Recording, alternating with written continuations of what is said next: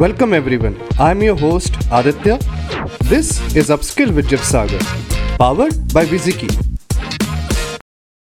Today I'm going to be talking to Hitesh Raj Bhagat, who is the global head of corporate communications at Truecaller. Before he embarked on this journey, he used to be the gatekeeper for B2C consumer brands at Economic Times with a fellow peer of ours named Karan. Now, what I mean by that is that whenever you read anything in Economic Times five years ago, like you know, from them, it was something that Hitesh had looked into or was accustomed to or was exposed to or had advised on to the Economic Times team. And before Economic Times, he had brief stints at Overdrive and Cyber Media.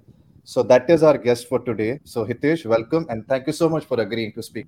Thanks a lot and happy to be here and uh, thank you for the great introduction as well. You're welcome. Now, the first question that I ask all of my guests and I want to jump right into it. Journalism, was it always the plan or did it happen to you? Well, um, so it's an interesting question and I think obviously it would vary uh, there has to be some level of interest for sure if you want to get into this. And I was honestly speaking never at the top of my class, so there were not too many options available. On money was tight, you know, in the family, so again options were limited. You know, going abroad and things like that weren't always on the cards. Mm. So uh, this sort of came about as a viable option, you know, studying within India, doing further studies in it wasn't journalism really at the time it was mass communication so that kind of more you know encompassing a lot of different fields mm-hmm. so uh, it it sort of started um, uh, you know out of necessity that you know okay these are the things these are the options open to me. There was interest. I i was always as far back as i can remember. I was always interested in technology automotive uh, you know all of those things. And tying those two together sort of made sense at the time. So basically was this one of those courses where your uh, parents must have said ki ba nahi karna thoda specialized course kar lo and that is the reason you chose masscom as a option? Well, in... so the masscom comes after BA. Um, oh, okay. So I did do the BA. Uh, uh, in English honors okay. uh, from from Hindu College in Delhi, right. and then the the mass communication course came after that. And did you choose like did you have an option between journalism or advertising? So um, obviously times have changed since I was studying. They have changed Correct. a lot. Uh-huh. Uh, so back then you were more of a generalist. Okay. Because when you did a mass communication course, you would be exposed to a lot of different things. You would be exposed to, you know, obviously journalism in its pure form, like writing, reporting, then camera, like PTCs or camera work, like actually being, you know, behind the camera and recording and editing, uh, or how a TV station works, how advertising works. So all of those things were covered. And the reason for that was that you needed to get an overview of the entire industry before you really figured out what you what were good at or what you wanted to do correct uh, and these days of course it's it's really quite different and you can really go into a specialized course and and do a lot more in those courses I mean, yeah, when I did my bachelor's in mass mass media, I had a choice in my third year to choose between advertising or journalism. So I chose journalism at back then. But yeah, I think more specialized courses have come about. But when did you finish your master's? So this was 2003. So again, a very different time. Yeah, 20 years ago. That's like a proper generation ago you graduated. Uh, two generations. You're correct, right? I mean, yeah, times have changed. So, but when you decided that after masscom, I'm going to do journalism. What was your family's reaction like? Were they supportive or were there fireworks? So, I mean, there were no fireworks as such. I think in general, family has always been supportive, and that's like a, a, huge bonus that anyone uh, uh, can have, right? The biggest bonus that anyone can have. But um, eh, my first job was actually sort of by accident, and it happened to be, uh, you know, a journalism job. Now, when I say a journalism job, I've never really done reporting, uh, you know, or journalism in that strict sense. Uh, mm-hmm. So my first job was with Overdrive magazine, and which, as you know, is still around now. It's correct. It's based. It's based in Bombay. At mm. the time, it was based in Pune in 2003, mm. and you know, uh, I studied in Pune. Uh, I happen to know some of the guys in Overdrive. So before even the course was over, I was, you know, kind of meeting them, and uh, we were. I, I, did other internships during the course, of course. In fact, I interned in um, an advertising agency in Lowe Lintas at the time, and I mm. worked on some pretty interesting accounts. But I realized that it's not something that I wanted to do. I didn't want to do, uh, you know, client servicing. Correct.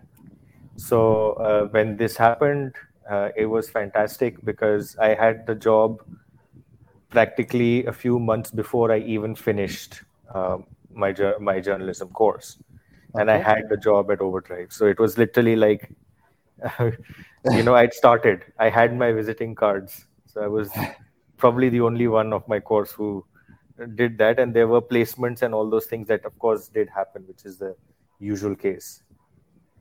So before, I, I, want to ask you about what turned you off from client servicing. And mm-hmm. you did study at Symbiosis. Symbiosis is today known for all of these courses because it's churning out a lot of great media professionals. Correct. Looking back, how do you view your educational decisions now? Well, I mean, no regrets at all. Of course, Pune uh, was and still is a fantastic city for students. And it was amazing, especially from a personal perspective, because I met my partner there, who's now my wife. Oh, uh, yes, we met in college in Symbiosis. so that is a, that, so that's uh, yeah. I mean, uh, there, there, can be no regrets on that. Mm. I, I think our time at Pune, which was essentially two years after doing the BA, was was a lot about. It was suddenly you know a lot of freedom everyone's just out of college. Mostly the colleges they were in their home cities. Now most of the people in symbiosis um, when i was there they had all come from you know all over the all over the country. They were living on their own for the first time mm-hmm. maybe with roommates. They were managing their own finances. They were managing their own houses. So it was that was something that was a lot of fun. It was exciting uh, you know you're meeting whole you know new people. Our experiences in pune we were exploring the city uh, when uh, we had free time. And of course the state as well uh, with those few who were lucky enough to have a car and there were a few of my batchmates who had a car. Mm-hmm. i had a motorbike. So oh, which uh, bike did you have? I, I had a suzuki shogun I don't know if you oh, remember that. Oh, that's a nice bike. Yeah, so the the Shogun was one of those bikes that was built for uh, like a competition to the RX100, which yes. is again one of the iconic, Correct. you know, the Yamaha RX100. So anyhow, Correct. so that that aside, two wheeler freedom, uh, exploring, and it was and it was also mostly about food. what mm. is the food that a poor college student can afford? Whatever the best that we could do it was mostly the roadside places but yeah it was it, our our our two year journey was not just the journalism it was friends it was meeting significant others it was exploring finding yourself all of those things. In in this college journey just went ki wow this is something that i would have never thought about or this is really going to be a core memory for me going forward. Yeah i mean i, I would say that you know, during the first couple of months of uh, J school or journalism school, if you want to call it that, yes. um, we had a really tough director, the, our director mm-hmm. of education and all of the, mm-hmm. you know, who was overseeing all the classes. Mm-hmm. He was, he would come into the, you know, our classrooms and basically just grill us like no end and we were like my god are we in like you know what place have we come into and but i think it was those first two three months of an initiation uh, that so it kind of he tuned our thinking we were all kind of scattered all over the place nobody mm. knew hmm. what to think or what to do but i think those first three months really kind of tuned our brains as to what uh, this course and this line and this profession is all about. So that's uh, something that stuck with me. The other thing is, you know, like really fun trips that we had, like the friend's car. We had he, this friend of ours had this old Santro, which was uh, oh, you know gifted to him by his dad, um, and it was like a really old one. But if you had a car in uh, you know college, you were the coolest the kid. king. Yeah, yeah. So I I remember like six or seven of us piling into that Santro, and we took off on a road trip to uh, somewhere like in Lonavala or wherever it was, and it was just fantastic. And I still have the photos and the memories to this day, and that's something that you know you you make friends for life, eh?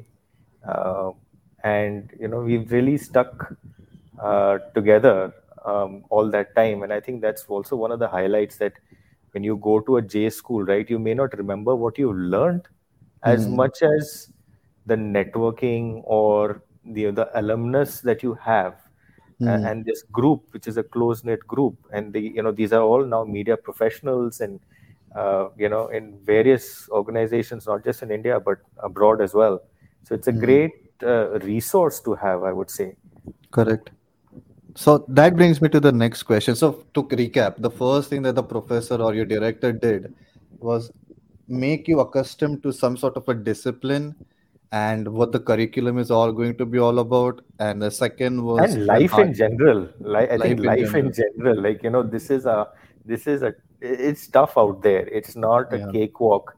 You may have been coddled while you were you know in your school and college by your family but that's not how it is in the real world you mm. got to work and especially the first let's say 8 10 years of your working or professional life it's mm. going to be hard you're going to be slogging there's going to be late nights you'll be working on weekends.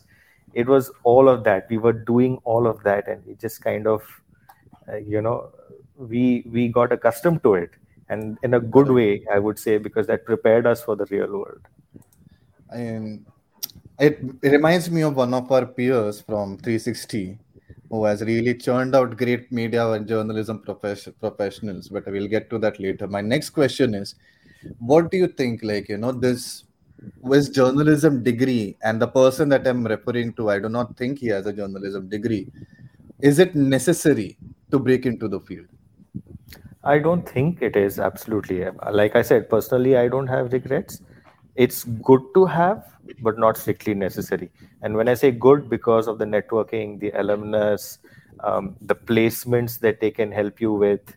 And especially now if you are pretty clear and you have a laser focus on what you want to do it's good to have that knowledge you'll have a leg up so let's mm. say for instance you want to do get into video editing or mm. you know which is a highly specialized you need to know the equipment you need to know the software Correct all Correct. of those things or let's say you want to be uh, in camera and that's hmm. also mm. like very very well respected it's very well paid and if you want to work for a channel or documentaries or uh, something like that you know you need to know what are the different kinds of cameras how to use them to, to their fullest different environments so you will practically get to do all of those things uh, as opposed to learning on the job.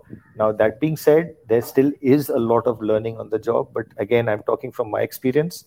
Hmm. Nowadays, I think there's a lot that you can learn. So uh, if you can, if you can spare the time, you have the money, for sure, there's a lot of advantages, but not strictly necessary. Not strictly, because the thing is that my first boss was Sucheta Dalal and Debashish Basu, and I think Debashish sir was a he was a professional accountant and mm-hmm. Sucheta ma'am was something else. So my question, I, I'm just going to morph the question a little bit over here. Have you ever looked at some of your other peers and like you mentioned at the start of the conversation that you know academics wasn't the strongest suit which sadly in india means that you know we cannot pursue stem in like a reputed college mm-hmm. looking back do you feel like you know थोड़ा और जोर दे देना चाहिए था you know I should have worked a little more so that I would have had a STEM degree or still... I don't think I don't think that's probably a right way to look at it. I mean, sure, in that way you could have done any number of things, right? Correct. and you can still do an engineering course later on in your life. It doesn't mean that you know the doors are closed for you. But I, I, I just feel go at it with no regrets. Where you are now, I mean, it's it's the sum of all of these experiences of your life, right? And Correct. all that you've done. So uh, just be thankful for that, and that's what I am.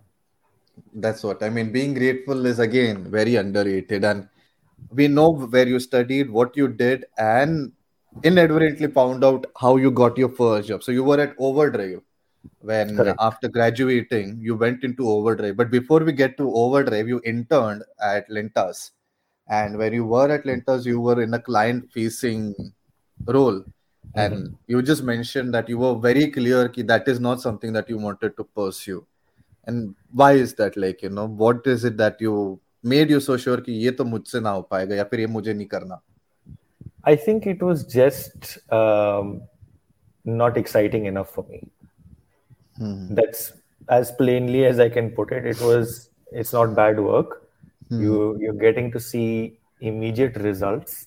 You know, Hmm. you're working if especially if you're working on good accounts at a good agency, but it it's just very um, a little bit of rote work day to day. You're just doing the same thing. It, it wasn't exciting enough for me personally. That's that's what it was. It wasn't bad, and I still Okay. remember some of the accounts I worked on. I worked on Maruti, which is uh, you know one of the biggest account. account. I worked on Yeah. Maruti. I worked on um, you know Boomer, which is the Oh, I love Boomer.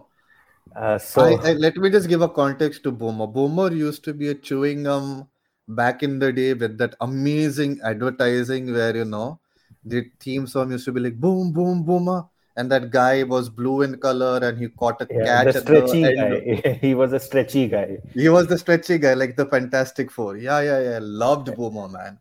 Loved Boomer. Yeah, When you so worked I mean, all of that was good, right? All Ah. of this was fantastic, but it's just that somehow you and it, and these internships are exactly meant for this. You Correct. try something out for two months and you're doing it every day. Do you want to do that as a career? For me, it wasn't. Hmm. And what made you so sure? It was it like boring is one part, but was there some basic thing that was missing? Eh, Maybe it wasn't challenging enough because you're just Ah, in a way you're doing what you're told see especially Hmm. when you're starting off as an intern or as a uh, you know just as a client servicing rep so that's what it was and and I, when i and the, the overdrive job when it came about Hmm. that was super exciting because it combined one of my passions love. which was Correct. automotive and tech both of those things i was basically the motorsports and technology correspondent and back Hmm. then 2003 is also when we started getting a lot of tech in the automotive space and there's a Hmm. lot happening and so it was magazines were really big those days right people didn't were not that huge into internet and online Hmm. and um, I mean, of course, those magazines are still around, but all of these magazines, let's say, even if you pick up the automotive or the tech magazines, they have to do so much now in video and online and social. That was Hmm. not the case back then. Back then, it was just the print. It was that that issue, the issue closing, that physical feel of the magazine in your hand, the distribution of it, the Yeah. advertising of it, putting together the making the pages of it. Uh, it was all Imagination. yeah pagination exactly so all of that it was like exciting work and the subject itself was also very exciting you get to travel you get to do you know things like for instance i got my rally license uh, You got a rally license? at the time because obviously if you're working as a motorsports correspondent you Hmm. know you would you would need that uh, i did open you know open wheel racing uh, with akbar ebrahim. So you know Wow. doing that course uh, then obviously you, if you're doing that you have to get better at the job. So there was on the job training you put it that way. When you write for a magazine or when you uh, magazines are still fun because you get a lo- little more leeway with the amount of words. But when you write for a print magazine or sorry print uh, newspaper the number the space that you get is very limited. And that also means that you have to have a deep understanding of what you're doing to be able to justify the space that's given to you. So when i called he is a gatekeeper of consumer tech technology at et for 10 years what I meant is that he was able to get all of this information and become an expert a lot at a lot of these things by not only observing but like you said getting actual qualifications or doing the grunt work so that you are able to do justice to your reader. So that is why it's important that that i mention as to why is it that you know the older generation is able to have a lot more clearer thinking because the challenge that the they faced were a little different from the challenge that we are facing. We need to keep people engaged through a lot of other mediums. Back then it was about doing justice to the space that you were given because the opportunities itself were very limited. But with that i would like to go back. You learned being a rally driver. What was that all about like? Uh, so yeah did... fmsci the federation of motorsports. Uh, so you have to get an fmsci license if you want to do rally. It was mm-hmm. it was informal. We used to do we did uh, you know things like marathon like competitions 24 hour challenge. You know how many kilometers can we drive in that? We would do drives with different cars or bikes so you have to be good. You have to you know uh, you know improve your skills in that job. And and some of those folks many of the folks who I was working uh, you know was I was working with in Overdrive are now editors of their own automotive magazines. So um, I think that plus open wheel racing you know doing a little bit of off-road all of those things combined. Again like i said it was a fun job to have a lot of people said listen how can i get your job? I don't think you're working. You're just your your your work is you get up you get into your car or your bike your fuel is paid for and you're out driving. It was I the same that is something Hitesh, you must have heard all your life. Again again like i said when i moved into gadgets it was again the same thing. It was like oh what do you do? You you play with gadgets all day. You're playing with cameras computers laptops uh, mobile phones uh, this is not work man. But it was hard work there's no doubt about it because it, it it, it seems very exciting from the outside but there is work you have to when you you know you have to do testing. Like when i was with Cybermedia we were actually in a test labs and cybermedia had set up the first of its kind test labs. So when I you remember, do a testing yeah. labs you have to be able to replicate tests. So Correct. you're testing a mobile phone you test every mobile phone in the same way Correct. and so on and so forth. So that's that's what i was going to get at. Like people think that you know your job is all play and no work. So can you tell us like what does a reviewer i mean i, I want to talk more about the correspondent bit as well as to which cars did you end up being exposed to and everything? I think one of my so again we were looking at vehicles that we could barely even afford to look at let alone drive correct uh, right you'd see them in in you know in post in movies you'd see them on posters and things like that but uh, this was so that's that's what made it more exciting i remember my first big bike experience was a was a Yamaha Dragster. It was 1600cc bike wow. back then, 2003. Can imagine right now we have big bikes all over the place, and you can buy Correct. a used bike for fairly cheap as well. But back then, to see that vehicle there and to sit on it and to you know to literally feel like, and Maruti 800 was literally this was double a Maruti 800 in between your legs. correct. So uh, correct. Yeah, you know, I remember driving the Hyundai Sonata. Uh, this this was like the biggest mass market luxury car that we had back then. Yeah, and the, the, Honda Accord when it first came out. So you know, and there was a smattering of the big German brands, of course. They've they've been around since then as well. So that was exciting stuff. So you moved on to Cybermedia. I'm guessing that's to be closer to home is that what drove that change or was correct. it like because correct so hmm. overdrive was pune and uh, uh, you know my wife had now my wife but at that time she had already moved to delhi she got a job in delhi and i was in pune correct. so then i uh, had to move back to delhi and uh, you know there was a short stint with another magazine that i moved that's where i kind of transitioned from automotive to to tech, and then cyber media came almost immediately after that. Hmm. So, what does testing in a lab mean? So, a lab test, like, okay, so cyber media let me just give you a bit of context there. Um, Data Quest PC Quest. Now, a lot of people, especially those in our generation or people who are you know fond of tech, might have heard of these magazines. Mm. Um, and Computers at Home was also another magazine from the same publication, from mm. the hmm. same publishing house, and that transitioned into a magazine called Living Digital. Okay. Now, Living Digital was the consumer side of things, and PC Quest was more like components, testing computer components and things like that. So it was also a bit of consumer, but Living Digital was gadgets. Now, both of these mm magazines were created out of Cybermedia Labs. mm And Cybermedia Labs was created as a space that, okay, this is going to be the first test labs. You got testing equipment to test, you know, all kinds of things. you've got some specialists there, specialists in their own fields, and you've got this whole bunch of, you know, guys who have who've come across. They didn't necessarily know how to write, but then there were some people who did. So it was more like a culmination of uh, you know knowledge across different fields. It came together in that in those labs. What was technology like? What were you testing back then? Because this is 2006 to 2010 we are talking about.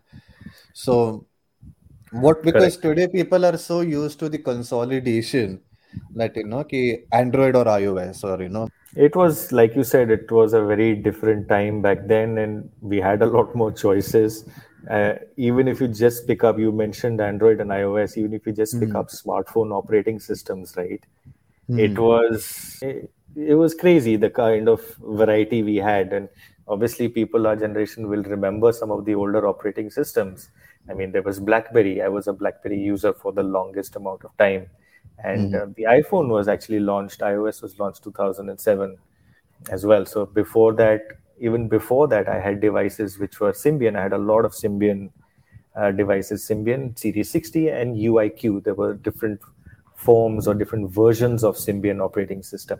Then yes. Windows Phone, I had a couple of Windows phones as well.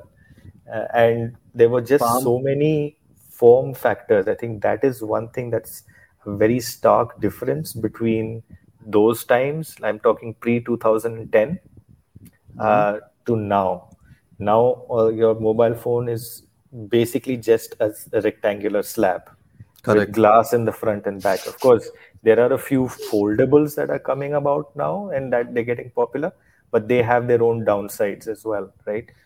Yeah, the crease in between is yeah. is not really happening. Yeah. Primarily, your mobile phone today is a is a rectangular slab, um, Correct. and there's no real innovation in that space. Sure, they're different sizes and the screens are different and the cameras are different resolutions and the capabilities of the camera and the software and the operating system and the, the processor are different. But at its heart, it's just that. And the form factor innovations in those days were crazy. Like I so let me just give an example of the form factor. Okay, I'll, I'll just yeah. jog you some, through some of the memories, and you can tell me the model numbers because I was a literally a child when these form factors were around. And I remember Nokia had this boomerang looking phone which was mm. meant for gaming. I don't remember the names of these phones, but I remember so the Nokia was the N-Gage. The N-Gage, device correct. Was N-Gage. called the N-Gage. Yes. Yes.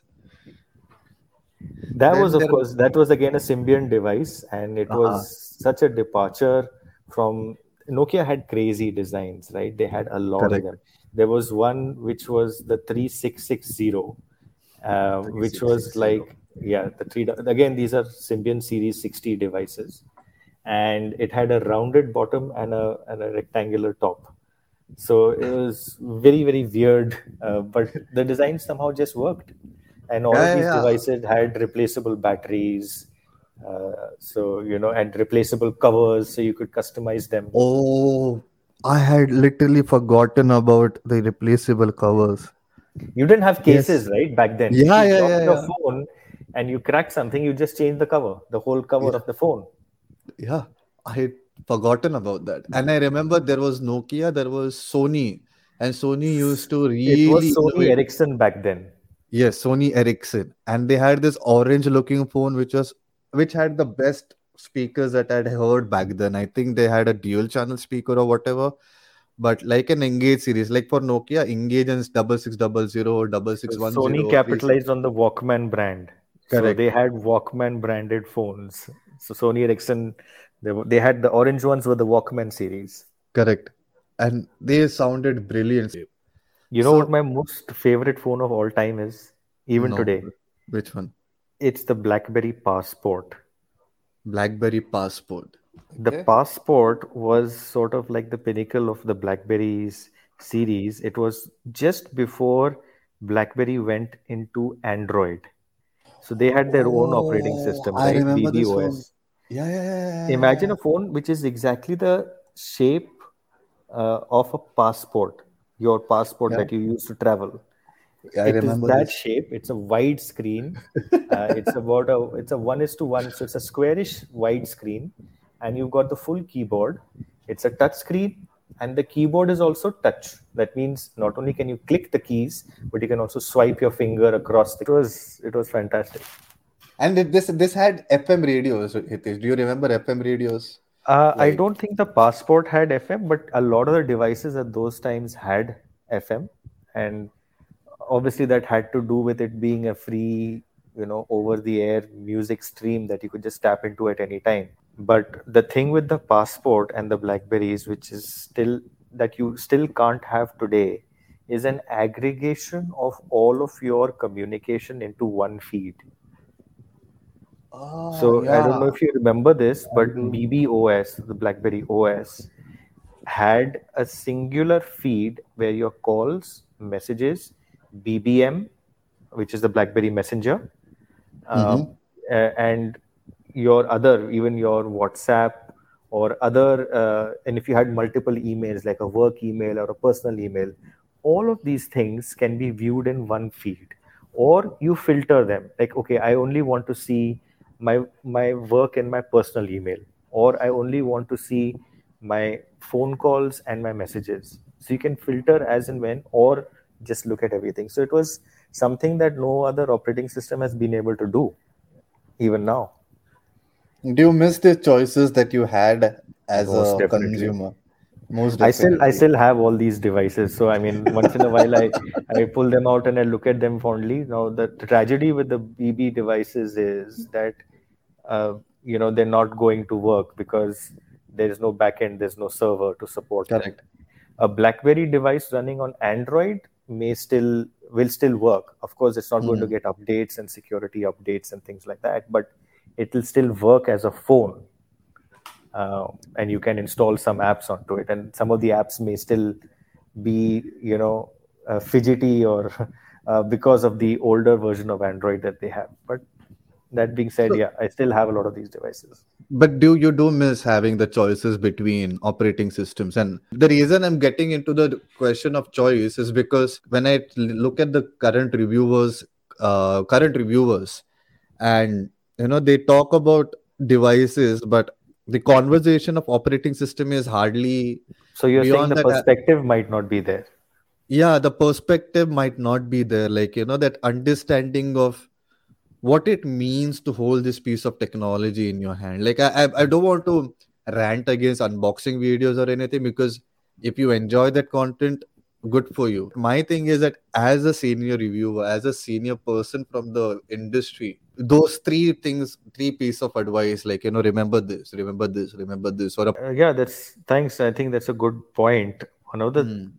things that i look at a lot now and i probably won't even say three this Hmm. is one thing that is really very stark today is that the brands today exert a lot of control Hmm. over reviewers correct and by that i mean exerting control of what you can say and when you can say it Mhm. or trying to give out information in piecemeal little bits and pieces Mhm. and then telling the reviewers that okay do this make a short review of just the camera or just the look and feel and then later on you do the full review i mean Correct. those kind of we didn't have those kind of restrictions by the brand it was either a take it or leave it if somebody had too many terms and conditions we just wouldn't entertain them it Hmm. was we had a lot more power and control as a reviewer back Hmm. then than there is now because now it's about competition it's about being the first it's about seo Hmm. so eh, if you don't have access from the brand and you don't get access to those devices to events then you are at a disadvantage being a creator today, and especially if you're an independent, an independent creator. Yes. So, uh, and the other thing that I just wanted to say was every um, reviewer now should keep in mind that the usefulness or the value is defined by what you get for the price and Hmm. what else is available. You can't, I've seen reviewers review a phone without knowing what the price is. I know. And Yeah. that's just not possible. It you should not do it because unless you know exactly how much it costs, you don't hmm. know how good it is. Correct. So they're doing a disservice to the readers, viewers, or listeners by. I mean, I don't want to generalize by saying that. I would probably say that this is something that a reviewer should want- keep in mind. to give a context to our readers, I've worked in a OEM, a couple of them actually, and the reason that we do staggered, you know, staggered, what do you call those things? I, I forgot what they were called.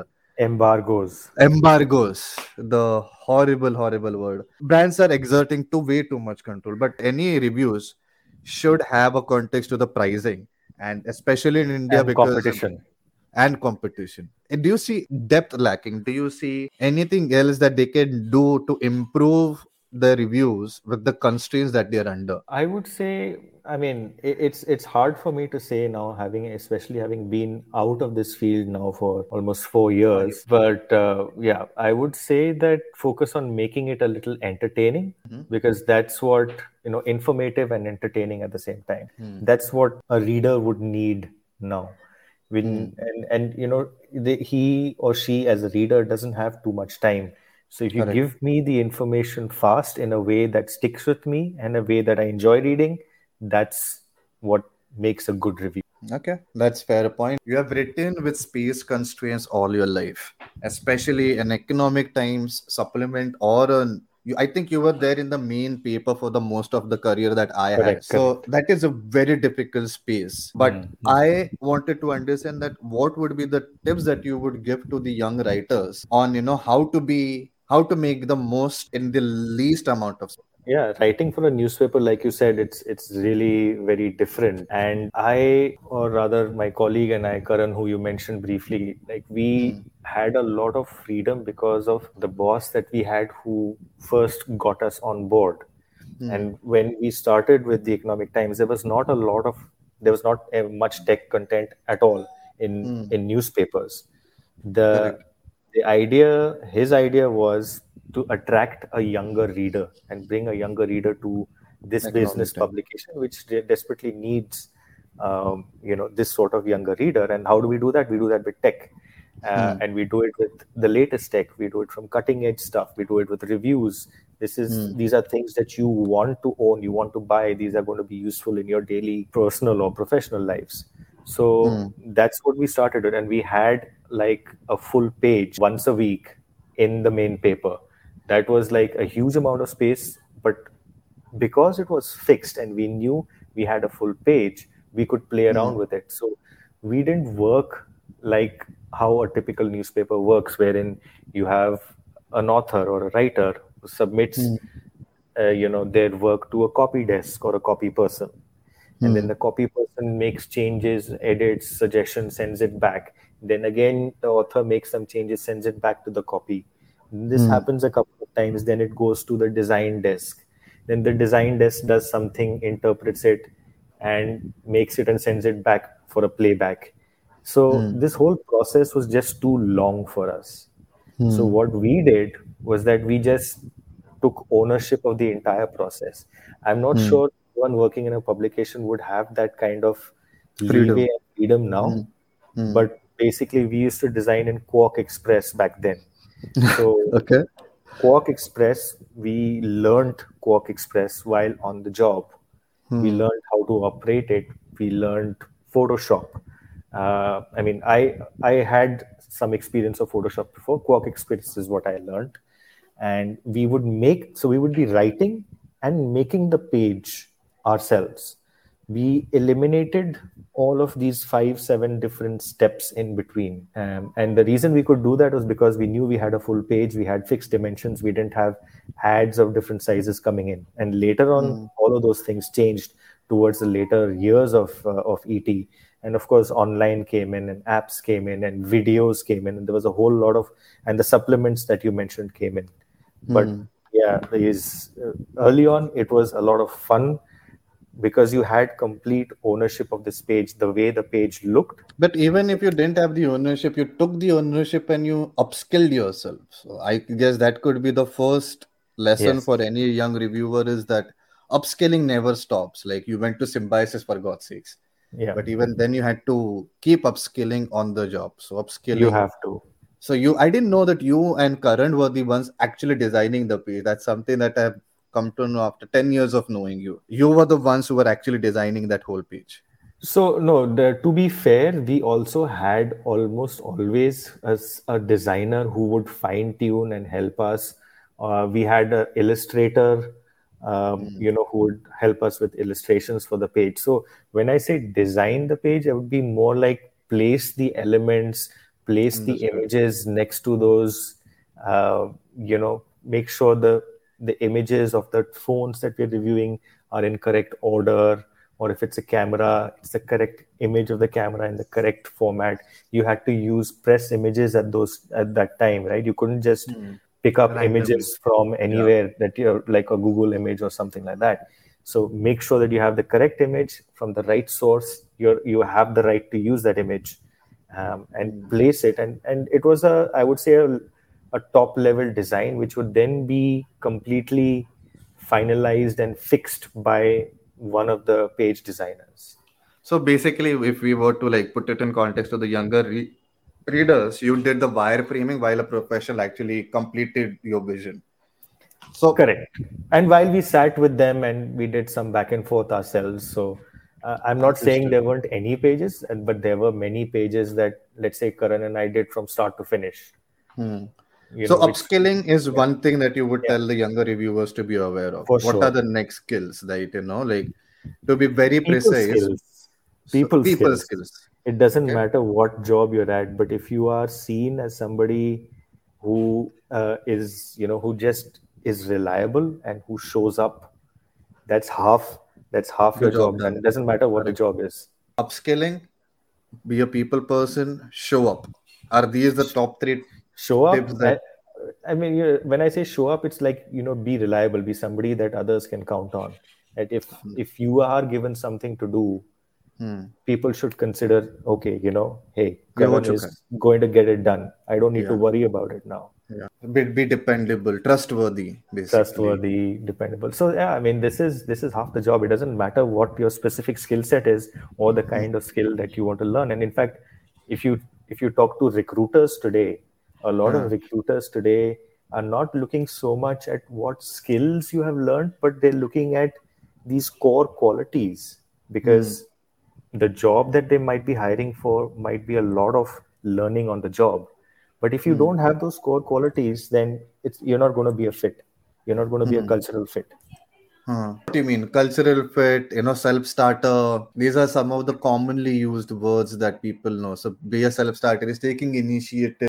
So, it sounds I, like a lot of buzzwords, but yeah, it's 50% of 50 to 60% of any job is just these basics. Any advice for these youngsters? Any specific tip or anything? If there was one have... tip, if there was hmm. one tip that I could give anyone who is doing this sort of work now, okay. don't don't be in a hurry. Ah, that's it. Nothing else matters. If you're in a hurry, it's not going to look good. And that for this reason, we both Karan and I, when we were doing economic times tech for so long, we were never in a hurry if somebody would try and impose a hurry on us, we wouldn't accept it. And I, I, I appreciate Karan and you because with you I used to speak about hardware, but with Karan, I think it was one of the few people outside of Media Nama's Pahwa and uh, you know his team. I think Balu was used to be around over there, and another colleague who's no more with us. But you know, I think it was Karan who actually was the only guy who could who would entertain conversations about applications and you know he was he was the only one i could approach at a big newspaper who understood what an application actually did mm. and for that i've always been appreciative of that relationship which is a great segue for me to ask you 10 years or nine and a half years at Economic Times, you made a shift to being getting into comms. Can you tell us why the shift or what was the shift all about? Because because it's a big change after it was obviously a, yeah it was a huge change uh, but i would still say change for the better see to, i left in 2019 this was mm. pre-pandemic mm. and the media industry wasn't very badly off at that time mm. it was it was during the pandemic that things really fell so in fact i had a lot of people like ex-colleagues telling me you got out at the right time Hmm. This was amazing. How did you foresee it? And it, it was nothing. it was just dumb luck, uh, okay. where uh, this job just kind of fell into my lap. Okay. And it was the same. I've been lucky. I've been really lucky in that sense because all of these jobs that I've had uh, have sort hmm. of, you know, people have approached me, hey, saying, let's do this. ET, hmm. my boss approached me and said, this is what I want to do. Do you think you can join us and do this? That's mm. how we did it. It was the same with Cybermedia. It was mm. the hmm. same with with Truecaller now, and it was. I remember I was sitting. Uh, in fact, I was doing an interview uh, for ET. I was mm. interviewing someone when I got the call. it was a hmm. it was a casual sort of interview. It was nothing like very formal or structured. But my now boss was just calling me, and I I kind of knew that he was with Truecaller. I, I assumed that maybe you know he's calling about something to do with Truecaller, but it was like, hey, you know, I want to talk to you about what we want to do, and you know, when when can we speak at length about it? And that's it. We mm-hmm. just hmm. started talking, and uh, I didn't really have a formal interview process. I mean, you could call it I mean, there's no structured interview back then. It was more like, okay, you speak, you speak to your current manager, about 3 mm-hmm. or four times. Then I literally spoke to the founder after that. Mm-hmm. And once the founder, co-founder of the company, he liked me, he liked what I was talking about. He gave the green light, and that's it. I got a job offer in the mail. How long was this process for you? This process was probably about a total of two months, two to three months. Mm. It wasn't it like when you made it, you made it sound like it was like three days mein ho gaya tha sab, but no, just... and because I was already working with ET and I had like I think a couple of months of notice to give in any case.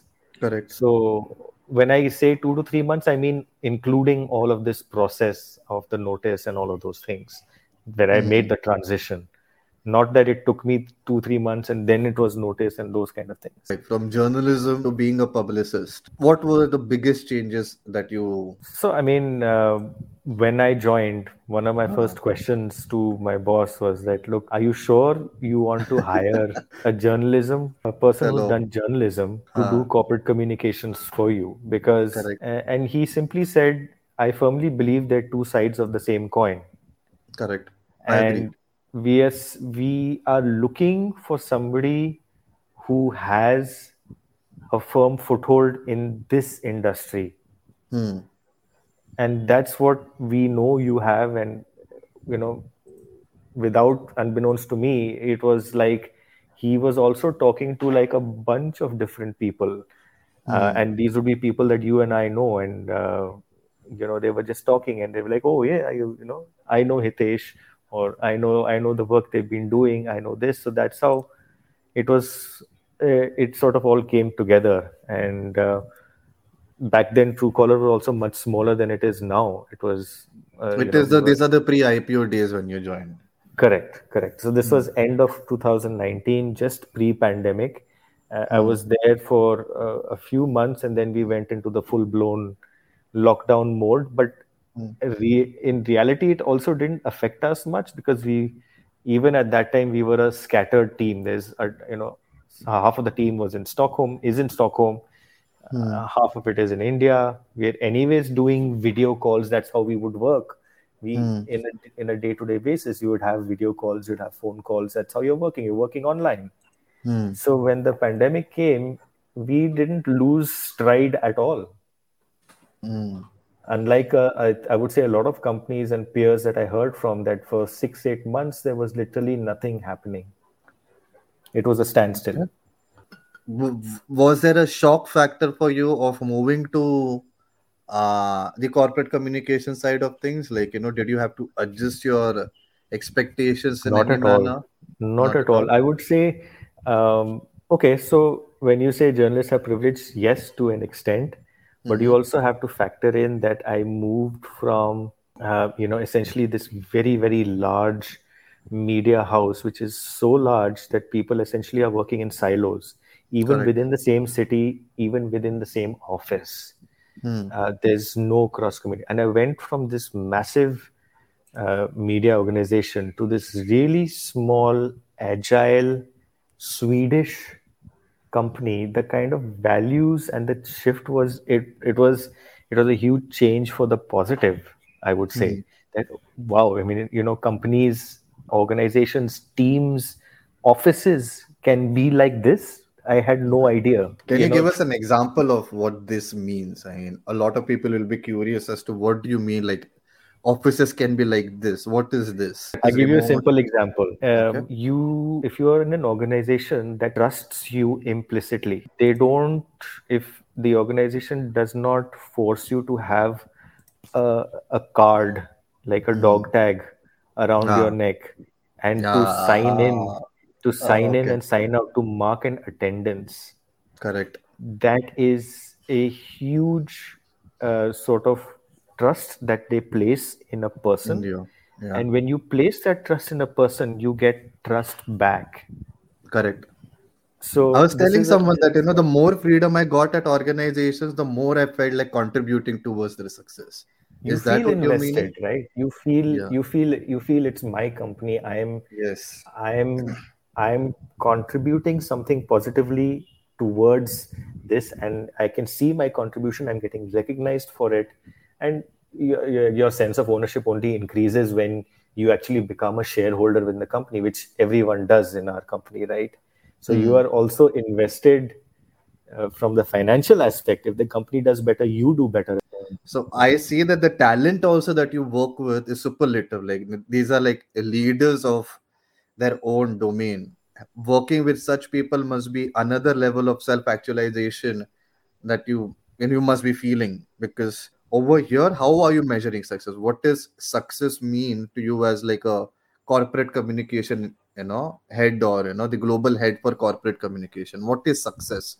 How is it that you're measuring? Because you mentioned that you know trust is implicit and you have to achieve something. What is it that you're achieving and how are you measuring it? So, I mean, there are obviously different teams and business units, and hmm. each team has their key result areas, their KPIs, their goals, their targets that you have to hmm. achieve, and those are all required from a business perspective. Otherwise, how do we know if X X person is is actually over exceeding or or just achieving or not achieving their their targets? So you have to set those targets in place, which is required from an organizational structure point of view and that's how we do it. And each business unit would have different sorts of targets.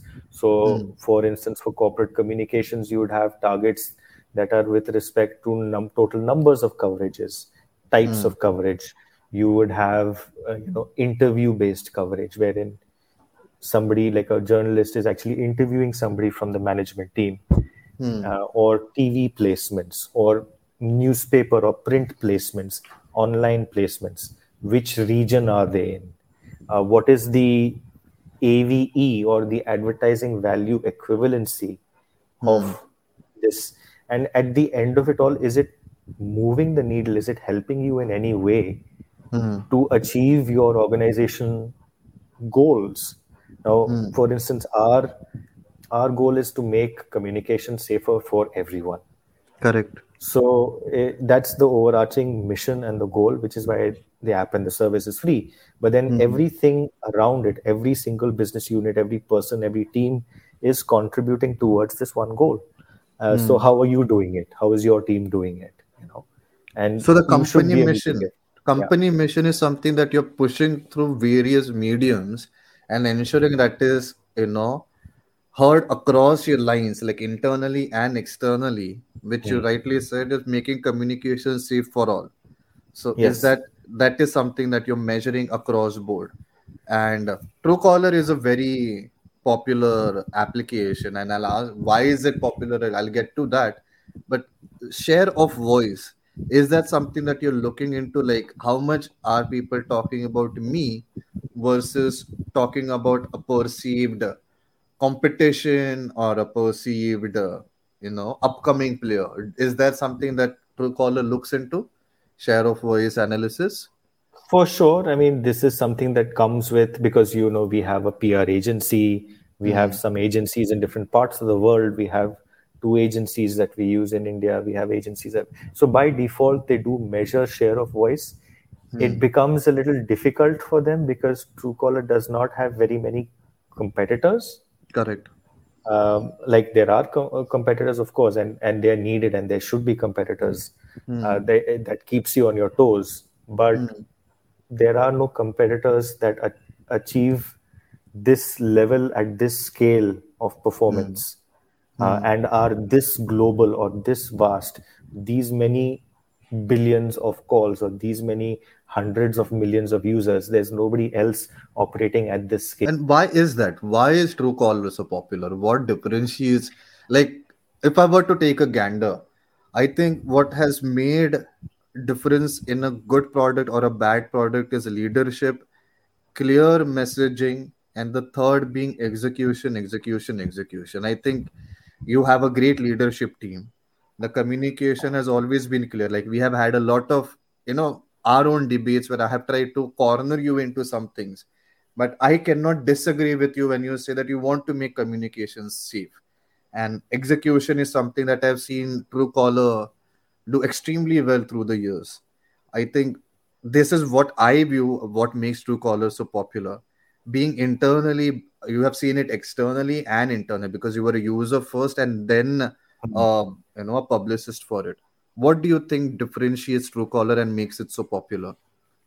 So one thing is the the long lineage. Truecaller hmm. was founded in 2009 again going back to our discussion of devices 2009 uh, being, wow. yeah so being present for symbian windows phone palm blackberry android all of these um, you know and now of course just android and iphone mm. but that coming in at that time coming in at the right time when the edu- when the mobile phone boom was really happening and it's still happening mm. uh, but you know the data was being democratized phone prices were coming down mobile phones are beginning to get manufactured here we've got this huge upwardly mobile population, young population, um, that's now even buying two phones. Uh, you've yeah. got every um, you know person literally who you know from your uh, the local kirana store to the person who's delivering your groceries or anyone else, the person who's running a cart, uh, a food cart on the street, mm. has a mobile phone, and it's it's starting off, and that boom. So coming in at that time riding this boom and providing a service that's literally so vital because the scourge of spam and fraud now I, there are two clear distinctions between these two spam is just somebody maybe wasting your time or selling you something but with that came the rise of fraud or scams yes. which is something that's going to cause you harm directly going to lead to a monetary loss it's going to steal your information or do something worse right yeah. so those when these two things also started rising along with the boom in mobile telephony you need something to keep that in check. Hmm. now uh, today today's date right there's about 360 million users of truecaller globally no. right? Okay. That seems less. It somehow seems, that seems less. It seems less you know i think for a long time people had this impression that truecaller doesn't work very well on iphone. And oh, okay. in part it was true. So hmm. it was majority android but last year there was a whole revamp. The app was completely rewritten. Now it works great on ios. So now there's a hmm. lot of growth coming in from iphone not just in india but from markets like uh, the us or middle east southeast asia mm-hmm. where again there is a huge spam and scam problem. And each market has different issues. Like india has a different issue. We have a lot of kyc related scam or fraud. We have a lot of impersonation frauds us has a lot of robocalls. They have a lot of customer service jury duty uh, deportation scams. So each market is kind of different so you operate differently in those markets. But what makes it popular is again the longevity when it began and the trust that it earned through the years. I think I think 360 million seems a little less as a user base for me because I thought it would, would be in billions for some reason. But you think longevity? Well, these are the active users, right? If you active. actually go, if you go into let's say the Play Store today, hmm. and if you look at uh, Truecaller, huh. if you look at the number of downloads, hmm. those would be would be in the beyond billions. a billion, right? Yeah, yeah, they need to be beyond a billion because like you said now 2009 if you have begun the longevity you know compounding trust and then becoming an overnight success when all of this scam and spam started becoming an endemic on the mobile ecosystem. But i didn't know that truecaller began in 2009 and operated on all mobile ecosystem. That's something that but, is new for me as you well. You know that we for somebody who does not want to download the app uh-huh. we don't want to force them to i know. If i don't agree want to if we want to if we want to make your communication safer if we want to give you a result of a number and whether other people have marked this number as spam you can even do that on the website. So that's not a user for us right? But it's still we're giving that information to the user for free to anyone for free because it ties in with no it ties in with the primary aim we want to make communication, communication safer for everyone whether you use the app or not. It doesn't matter. Your communication mm. will be safer. So what are three other things or few other things that people might not know about truecaller like that i think one of the things is that we are still fairly small despite How small? We are about 400 people globally. Okay so um, a, a, lot of people find that shocking that okay you got so for a for a long time there we were about when we were about 350 million users we were mm. 350 people so yeah. it was almost like one person to a million users we are still okay. fairly close to that ratio uh-huh. Uh, so that's something a lot of people don't know and the last thing i think not the last thing about truecaller but about truecaller is that i mean ad revenue advertising has always view, view, been viewed in a negative manner. And I think a, a lot of Truecaller's users come from emerging markets where their ARPU is much lower compared mm. to what um you know a proper mm. developed market might be able to give. Can right. you throw some insights into how does Truecaller earn revenues and why are as needed at this point of time in emerging markets? So, I mean, this is actually ties into one of the biggest misconceptions that people have about Truecaller, right? Mm-hmm. That if this product is free, there's something else going on. They are either selling data or they're doing something with my data which is not all right. So it's mm. it's it's that's the biggest misconception. So transparency is the key, and that was one of the things that even was was my mandate and my sort of goal to improve on that transparency in our communication, in our talks externally, that we need to be as transparent as possible about how we work, how things within the organization work, what we are communicating. It's it's completely transparent. So actually, even percentages are uh, are public. Like if, oh, if we have we have three primary revenue streams, mm-hmm. right? A bulk of our users are free users because like you said emerging markets people don't want to pay if the mm. product is available for free why would you pay and even if they pay hitesh yeah, i mean mm. the average average revenue per user or arpu is not going to justify a lot of these things correct correct so which is why advertising but also advertising that doesn't disrupt your usage of the product hmm. today a lot of advertising that we are exposed to and i can give you an example if you're watching videos online on any mm-hmm. of the popular streaming uh, sites right i mean you you if, if there's a free streaming that you're doing you will see a video ad a lot of the times you might not even be able to skip that video ad that means yeah. you have to watch the video in order to see the content yes true truecaller advertising will not take away from your usage of the product, right? It's going to be either a banner Hmm. or a text based or like a little that you can close, right? Yes. You can close it at any time. And that advertising cannot be a political advertising. We don't accept those kind of ads or Okay. suggestive That's good to know. advertising. Yeah. Mhm. So uh, advertising is the mainstay. It always has Mm-hmm. been. It's the bulk uh, of the revenue comes from advertising, and the reason why an advertiser is interested is because of the scale and the reach of Hmm. Truecaller. So if somebody, let's say, is launching a brand new phone, one you know, uh, or somebody is launching a brand new vehicle, a new car is launching, they Hmm. want to get that information across to a few hundred million people within the country in the shortest amount of time Mhm. at the at a super cost effective price.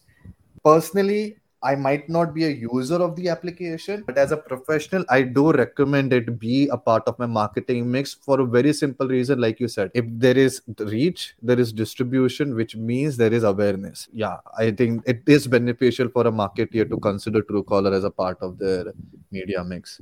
And i have done that a lot. Yeah yeah. Fair fair. And you know they, there's even things like roadblocks that you can do. For instance you can have your product or service being the mm-hmm. only thing so you're not in clutter of other advertisers. You can take a roadblock of, of, of, of a few hours or a day if you want. That means think imagine the power of that that Yeah. literally every free user of truecaller has the opportunity to see your ad and not see any other advertiser. Top of the mind recall if you are able to get in an optimized manner and i called it optimized because i wouldn't call it cheap but i wouldn't call it expensive. Yeah. It's optimized and that's Right. what i appreciate about it.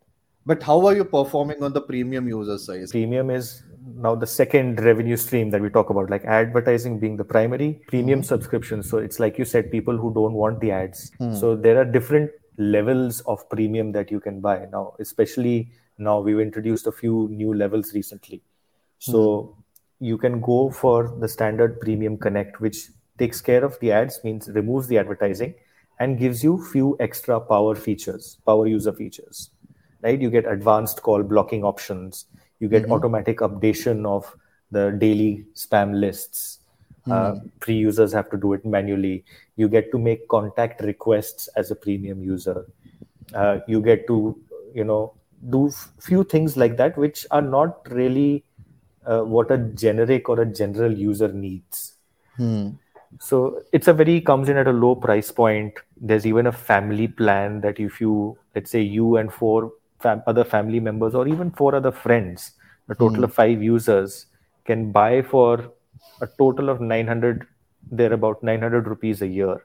Now if That's you actually Hmm. yeah, if you actually calculate it, that comes to 15 one five 15 rupees month. per user per month Hmm. you don't even get a cup of tea for 15 rupees these days. I know, in- man. Even at a roadside place. i swear It's actually 20 rupees in a, a, a cup of tea in a roadside place. So, less than a price of a cup of tea, you're getting this pro- whole protection for a month. You get to use the service. that is yeah that does tempt me to give it a shot Yeah. so, and you know, you are protecting people who may not be as uh, Savvy. you know, savvy as yourself. Like maybe you've got Hmm. older parents or uh, you know somebody in the family who may not be able to recognize what is a scam or what is somebody trying to you know hurt me. I think I think you have sold me. I think my mom gets so many spam calls. I'm just gonna get the premium subscription. But I mean that sort of brings me to the end of this discussion because I would love to keep talking, but I've overshot my this thing. And I would like to end this with like one two things. One, would you still advise people to take journalism as a career, or has your point of view changed on it? Would- Well, I mean, today I, don't want to be the bearer of bad news, but it's Mhm. not a great time right now to be a journalist? to be a journalist because right now it's it's a lot about SEO, uh, search, you know, optimizing for search engines. It's a lot about clickbait.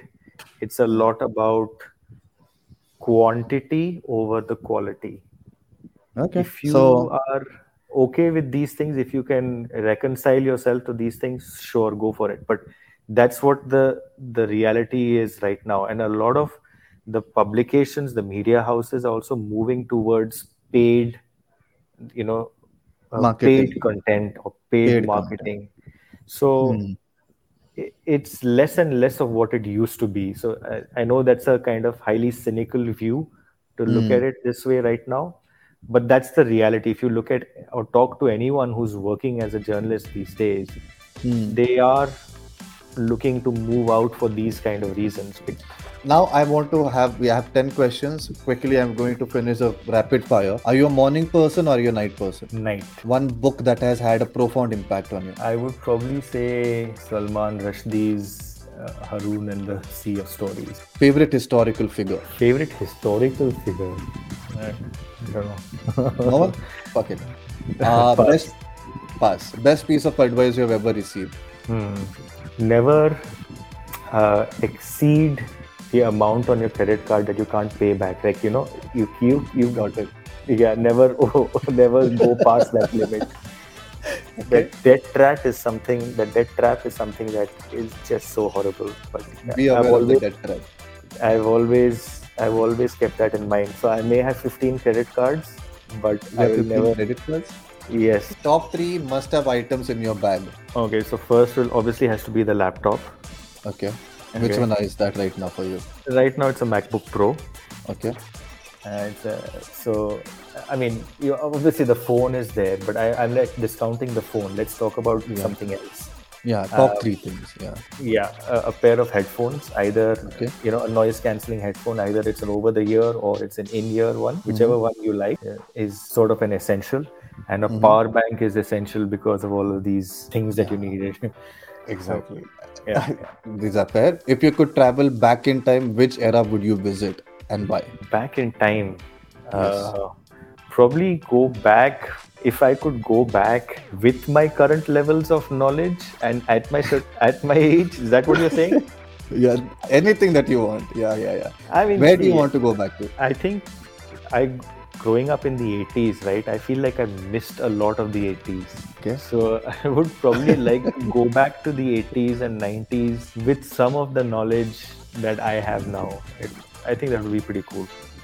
Okay. The most rewarding aspect of your profession with the current profession?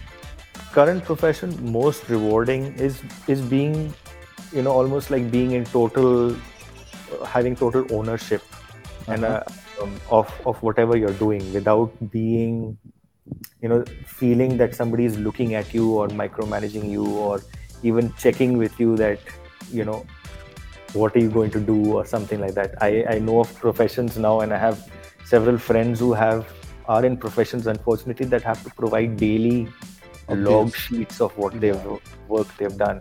And that to me is just insane that we still are in a day and age that is done and accepted and it's okay and people are, and people are doing this. But so freedom at work is your most rewarding aspect of your profession. Absolutely, it, it it's worth a lot. Okay, that's fair. Your way to relax after a long day, or what Probably is it that you do? probably to either play some video games or binge watch something. Okay. One thing you knew, wish you knew when you started your career? That when somebody is trying to hire you, hmm. right, you are the one who actually has the upper hand. Okay. This is a great piece of advice. And which is your favorite social media platform or your preferred so- social media platform? And right now it's Instagram a lot of and I just kind of funny, entertaining reels and videos. I find a lot of usefulness out of the platform because I've I've found things that I want to buy, like you know maybe you know snacks or some piece of art or something for the house or some you know. Uh, mm-hmm. Those kind of things. So I think from the entertainment and usefulness point of view, I'm really liking it. You're liking Instagram. Have you tried yeah. Threads? I have. I tried it for a few days and then I stopped. Are you listening, Mark? But thank you so much, Hitesh. It's been, I think I've overshot my time with you by a long this thing, but I hope people find it useful because you've given a lot of these tips, which I will upload on my website. And if you want to connect with Hitesh, you can connect with him on his public profile on Twitter. Or, oh, wait, it's called X now. It's called yes. X. we still X, use we have... Twitter. They, they're not going to get us to stop saying it. Exactly. So Twitter pe his Hitesh Raj Bhagat. I am Gif Sagar on this thing. Again, thank you so much, Hitesh, for this conversation. My pleasure. My pleasure. And I hope people find it useful. Thank you so much.